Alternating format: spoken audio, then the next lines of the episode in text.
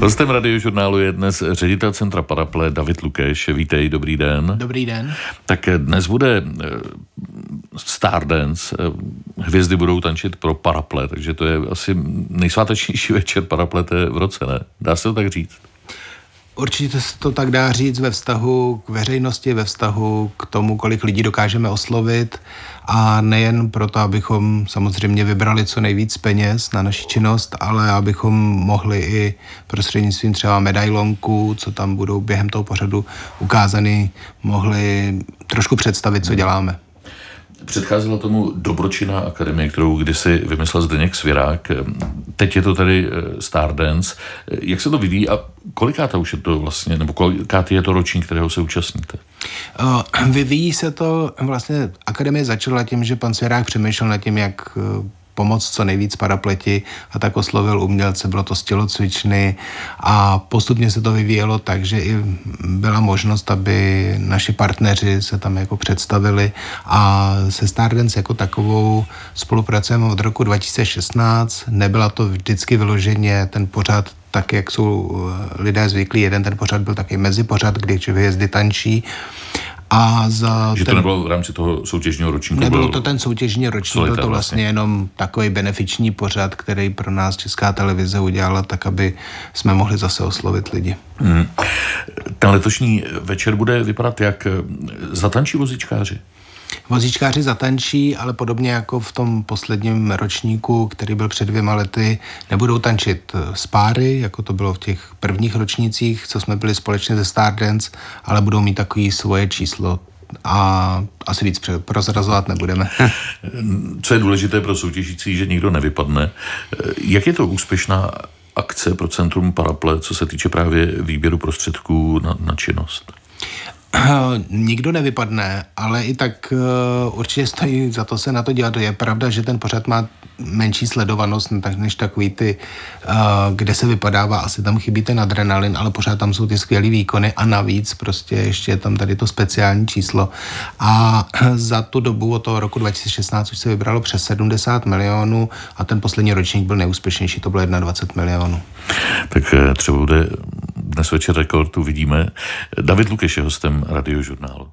Ředitel Centra Paraple David Lukeš je dnes hostem radiožurnálu, mimo jiné, protože dnes večer bude Stardance, kde budou eh, tančit i vozíčkáři, ale je to hlavně tedy eh, večer, který je věnovan právě Centru Paraple. Eh, teď ale odbočím, protože těch činností, které mohou a vozíčkáři taky dělají, tak je spousta. My už jsme si tady několikrát povídali o tom, že ty sám hraješ rugby. Mám pocit, že sezóna právě tento víkend končí, ne? Ano, sezona končí, máme tento víkend poslední kolo ligy, zítra budeme předávat takový nový krásný pohár, tak se na to těšíme, budeme ho i pouštět různě na naše sítě, aby se lidi podívali, protože nám ho udělal jeden moc čekovný pán. A uh, minulý týden jsme měli rugbymány, což je mezinárodní turnaj, a tam se představili vlastně i hráči z celého světa a vždycky se jezdí vlastně zakončit tu sezónu a je to v taky uvolněné atmosféře. Ono, mám pocit, že rugbyman je svého druhu asi největší, nevím, jestli v Evropě. Je to dokonce, jednu chvíli byl největší na světě ten turnaj, my teď nemáme úplně přesně to jako vypozorovaný, protože ono vlastně po tom covidovém období se to dost změnilo. Hodně těch turnajů skončilo, hodně týmy šetří ty peníze, takže se tak vymýšlejí nový modely. Nicméně chtěli bychom určitě se k tomu vrátit a příští rok máme 25 let, takže bychom to chtěli udělat něco speciální. No letos jste se zúčastnili mistrovství Evropy. Jaká to byla zkušenost? No, úžasná zkušenost, teda dostali jsme tam pěkně na frak, ale protože ta konfrontace s tou evropskou špičkou, což je světová špička, je teda, to je opravdu náraz. Nicméně bylo to na Principality Stadium, což je národní stadion rugby, takový svátek, takže přímo tam oni vybudovali tu plochu. Mělo to sice svoje nějaký mouchy, protože když tam pršelo, což není nic překvapivého, že zrovna ve Velsu prší, ale takže tam teklo i na tu plochu, ale bylo to zajímavé. Pořád se bavíme o rugby vozíčkářů. Bavíme se o rugby vozíčkářů, ale postavili to normálně na tom stadionu, kde se hraje jako rugby, regulérní rugby. Jak tvrdý je to sport ve vašem pojetí? Já si myslím, že docela dost, ale na to, jak je to tvrdý, tak je to bezpečný pořád, protože ty vozíky jsou tomu přizpůsobený, jsme vlastně i tam fixovaný, pásáný, ale je pravda, že tím, jak se vlastně všechno vyvíjí, tak i fyzioterapeuti, doktoři se koukají na nás a říkají si, možná by to mohlo být ještě bezpečnější, třeba z pohledu těch nárazů, protože ne každý je stabilní v tom, tak aby ještě nebylo něco, co by se mohlo stát hůř. Kolik sezon vydrží vozík eh, na rugby? Těm top hráčům, co hrajou úplně opravdu ty nej, nejlepší turnaje, tak to mají většinou na sezónu dvě, hmm. jinak tak ty čtyři sezóny. Když jsme na začátku mluvili o Stardance, eh, existují třeba nějaké kluby tance, nebo do jaké míry vozíčkáři se věnují? Společenskému tanci? Je to čím dál tím větší fenomén a tady určitě minimálně sportovní klub vozíčkářů Praha má svůj taneční oddíl, nicméně se tomu věnují i jednotlivci, dokonce třeba jak tomu i právě Stardance může přivést a pokračují v tom. A na té světové úrovni je mnoho klubů, jsou v tom soutěže, jsou mistrovství Evropy, dokonce tady v Praze byl i letos mistrovství hmm. světa, tuším. Asi by bylo kratší vyjmenovat sporty, kterým se vozíčkáři nevěnují, než kterým věnují. Čili je ta tendence, sleduješ to, že lidé mají i na vozíku snahu nějakým způsobem sportovat? V podstatě si to řekl dobře, že něco krom toho, na co vyloženě jsou potřeba ty nohy, tak se dají dělat v podstatě všechny sporty. A je to rozhodně jedna z činností, ten sport, která pomáhá lidem v návratu jako do života. Dělají to častěji a překvapivě i třeba lidi, kteří k tomu sportu nebo k pohybu ten vztah před tím úrazem nebo nemocí tolik neměli. A do jaké míry jim může být nápomocno právě Centrum Paraple v tomto směru? V je to tak, že teď už se snažíme, aby to nebylo jenom v rámci těch tematických programů, kam někam můžou jet s námi a vyzkoušet si ty sporty, ať už je obecný liže nebo třeba splouvat řeku, což pořád jako tyhle programy jsou. Nicméně je to zejména, když přijedou k nám a během těch třech týdnů můžou říct, že by si chtěli něco vyzkoušet a pokud to jde, tak eh, to, co je dostupné, minimálně vyzkoušet si handbike, atletiku, lukostřelbu, tak to určitě někdy se snažíme, když je sníh, je vzít třeba i na, na lyže, aspoň si to vyzkoušet. A jinak je právě přivádíme do těch tematických programů, to je třeba kvůli tomu splouvání řeky, protože to si jen tak jako během toho pobytu nás vyzkoušet člověk nemůže. Hostem radiožurnálu je dnes David Lukeš, ředitel Centra Paraple.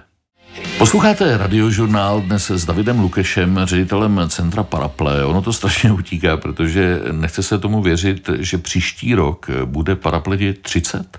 30 let, ano. Jak budete slavit? ono se říká právě dokonce, že se tohle, nebo respektive, že těch oslav má být míň, protože jak jsme hodně po revoluci zažívali, lidi slavili 20 let a 25 let a jak firmy, tak organizace, všechny, co vznikaly vlastně po té revoluci, tak dokonce někde i na jedné konferenci československého fundraisingu, co jsem byl minulý rok, tam zaznívalo, že by to neziskovky neměly slavit, jakože to, ale na druhou stranu jsem si říkal, že minimálně jako představit to, co se za 30 hmm. let dokázalo a že skutečně vlastně ta organizace žije dál a to díky tomu, že, že se na tom podílí všichni lidi, že to není takový automatický, jako by někdo čekal, protože to není jenom tak, že bychom dostali na začátku roku nějakou dotaci a s tím fungovali celý rok, ale skutečně je zatím práce jak na tom fundraisingu, tak na schánění lidí, tak na všech těch partnerech, kteří se o to podílí, takže si myslím, že ten důvod k tomu si to připomenout je.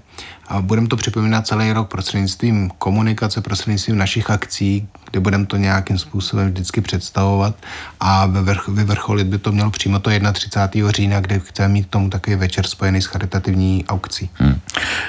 Uvědomil jsem se, že když jsem se vyptával zejména na ty sporty, ono to může vypadat, že vozíčkáři potom díky vám si tak jakoby v vozovkách užívají.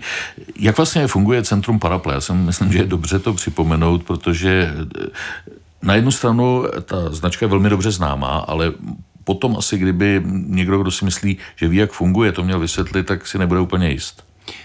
Je to tak, ono a děkuji, že jsi to řekl, je vidět většinou takový to právě, že jsme se bavili o tom sportu, nebo se bavíme o Stardance, o všech těch krásných věcech, kde pak člověk vidí, vidí uh, ty vysmátý lidi na vozejku a ty lidi kolem, a, ale určitě to je něco, kam se teprve ten člověk dostane. A ty lidi, co k nám přichází, přichází s nějakou touhou po změně, s nějakou touhou být co nejvíc soběstačný, samostatný, vrátit se do toho svého běžného života a v podstatě nechtějí nic navíc, než normálně fungovat.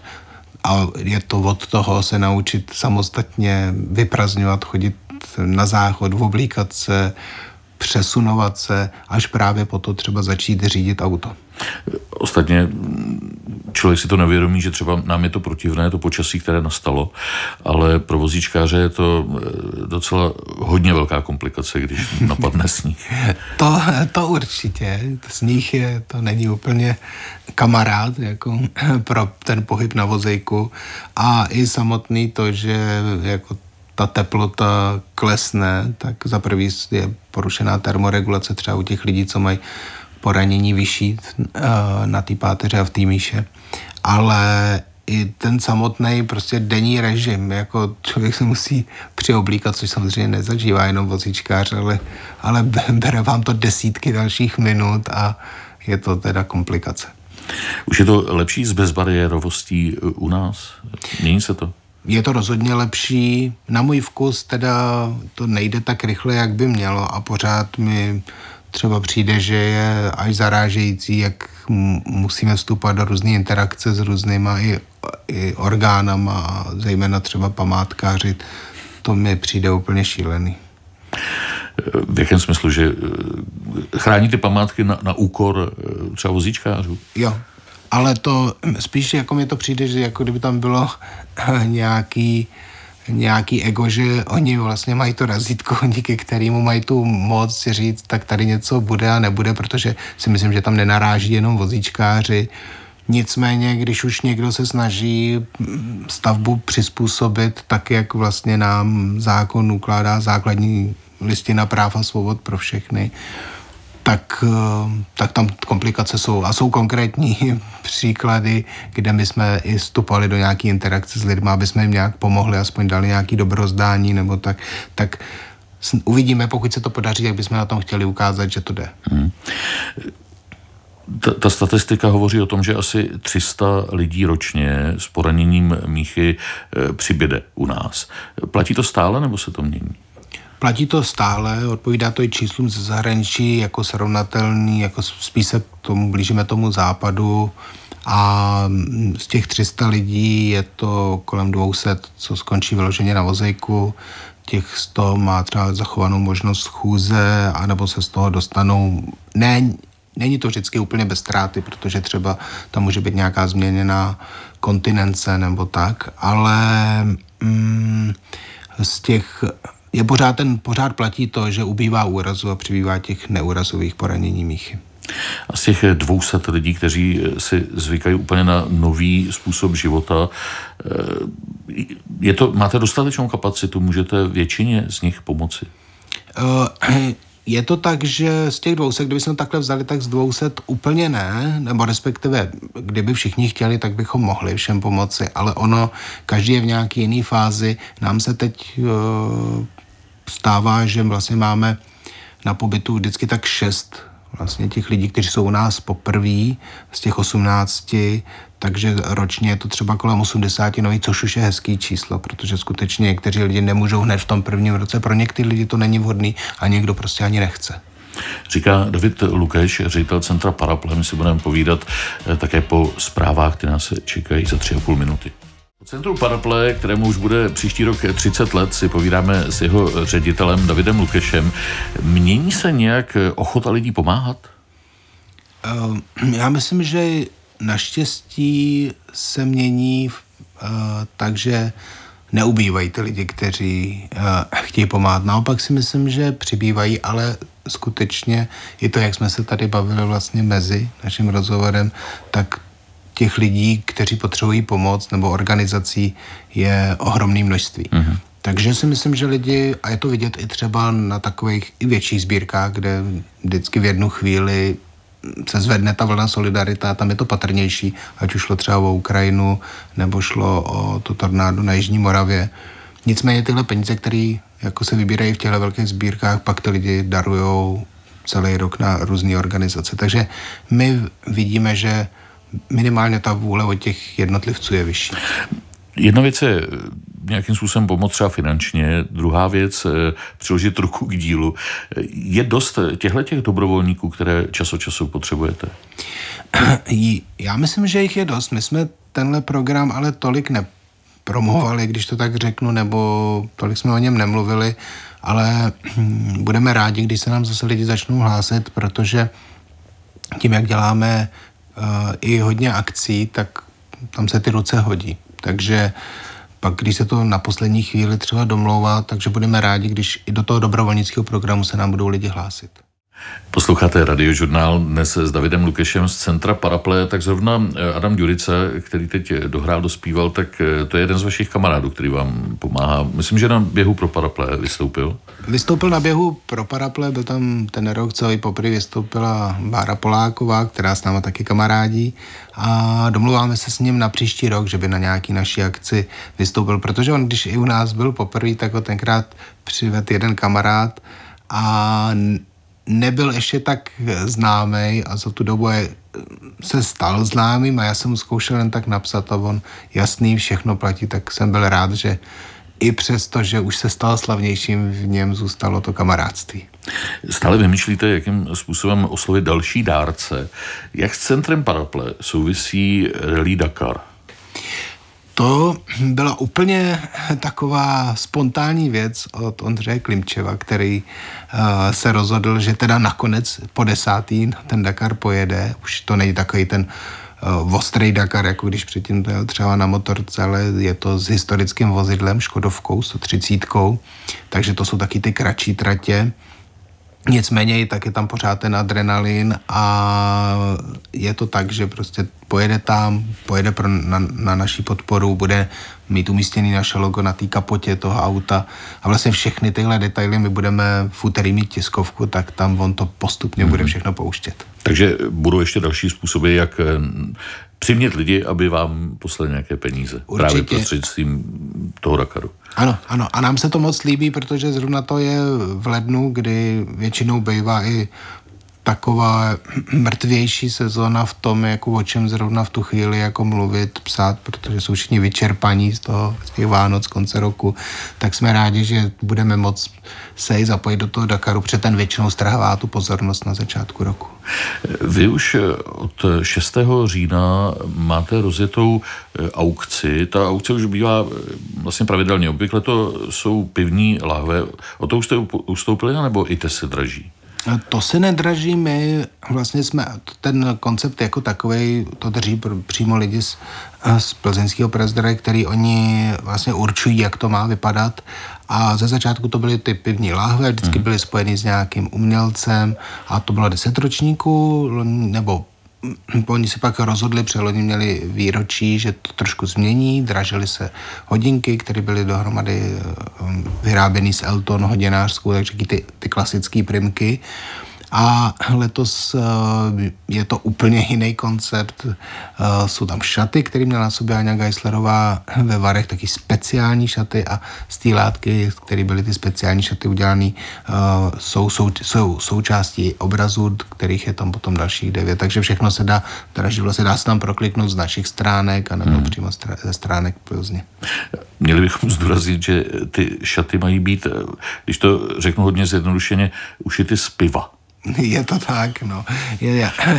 Uh, oni vlastně oslovili z nějaký australský startup, kde, kde oni přišli na nějaký mikroorganismy, kteří tím, že vlastně absorbují tekutinu, jakoukoliv tekutinu, tak z nich leze nějaká látka, eh, takže láska taky možná. Ale je to podobný jako bourec morušový, ale tady tento tvoří prostě z tekutin. A ta látka, nebo ta hmota, co potom ta se uválcuje a v podstatě nejblíž pan Polánka, který s ním pracoval vlastně na těch šat, šatech pro tu Aniu Geislerovou, říkal, že mu to připomíná nejvíc latex. tak eh, Tohle se bude vlastně dražit jednak ty šaty a potom několik obrazů, které mají ten, jak už bylo řečeno, společný prvek, že se tam objeví látka vyrobená z piva, jak jsme si teď popsali. Vrchol té aukce má být 1. prosince? Vrchol aukce 1. prosince v 1842, což 1842 je právě datum založ, nebo rok založení plzeňského prazdroje. Ale pokud tam budou ty příhozy, tak vždycky podle pravidel se to prodlužuje o minutu do dalšího příhozu. Takže někdy historicky se nám vždycky stávalo, že jsme čekali až do pozdních večerních hodin, než se tam ti na tom prvním místě nějak pořád přehazovali. Jak velký je to adrenalin to sledovat? Asi přihazovat velký. Je dost těch, kteří přihodí. Kolik se tak vybere?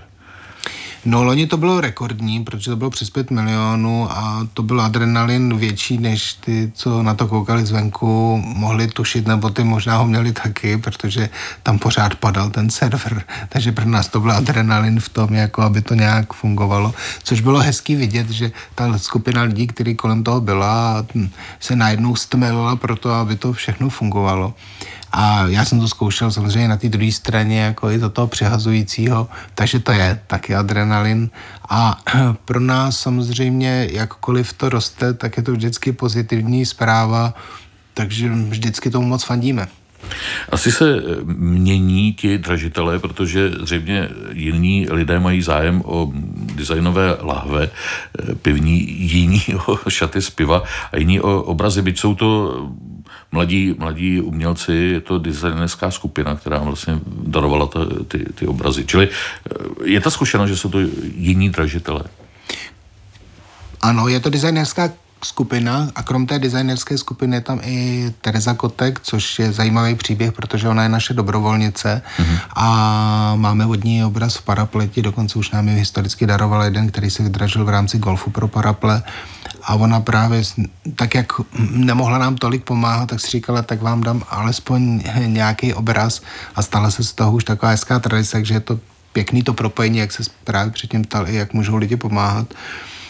A uh, já si úplně, jako v případě těch hodinek samozřejmě přibyli i dražitelé, kteří tam nebyli. V případě těch obrazů si myslím, že budou ty dražitelé podobní, protože oni v podstatě ani nešlo třeba ani o o ty láhve tolik, jako o to skutečně nás podpořit a třeba si tím i vyzdobit nějaké svoje zařízení, protože dost často to jsou třeba i restauratéři. Vysvětluje David Lukeš, ředitel Centra Paraple, host radiožurnálu. S Davidem Lukešem, ředitelem Centra Paraple, si povídáme o fungování tohoto centra, které už brzy oslaví 30 let. Ostatně ty už eh, ředituluješ osmým rokem, dá se to říci. Jak se třeba mění ti příchozí? Eh, dřív to bývali zejména mladí muži po úrazu. Je to tak, dříve to bývali mladí muži po úrazu, dneska vlastně ten průměrný věk, kdy se člověk dostane na vozík nebo má po paranění mých je 56 let. Je víc těch neurazových poranění, takže i lidi, co k nám přichází, dost často jsou třeba starší nebo třeba díky tomu, že ta, to poranění míchy je spíš po té nemoci, tak mají třeba i zachovanou možnost chůze a takže vlastně celý to spektrum těch lidí se mění a tomu se musí vlastně přizpůsobovat i ty služby. Takže vy vlastně teď chystáte strategické změny. Jak, jak převratné? Máme takovou vizi, říkáme ji vizi 27, protože se mi to líbí, protože to je takový hezký číslo. Ale je to zejména ve vztahu k tomu, jak tu službu dál poskytovat, protože jsme byli i před rekonstrukcí, kterou jsme museli pozastavit, protože při té invazi na Ukrajinu všechno vyrostlo, ty ceny a, a nebylo jistota toho, že bychom to dostavili. Mm-hmm. Takže i se na to podívat vlastně, jestli je ta cesta rozvoje toho, že má být centrum větší, absorbovat víc lidí do pobytové služby, anebo právě nabídnout ty jiný možné služby, ať už poradenský, ať už ambulantní, anebo terénní možnost, jako protože ta je i ideální v tom přijet a vidět člověka v tom jeho přirozeném prostředí a tam zacílit tu pomoc. Vy pracujete s rozpočtem asi 70 milionů, teď to zase bude víc kvůli inflaci. Ono to vypadá, že vy už jste vlastně velká bohatá firma, že už tolik nepotřebujete podporu, ale eh, opak je pravdou, protože jisté v úzovkách dotace máte nějakých 35 milionů? Je to míň.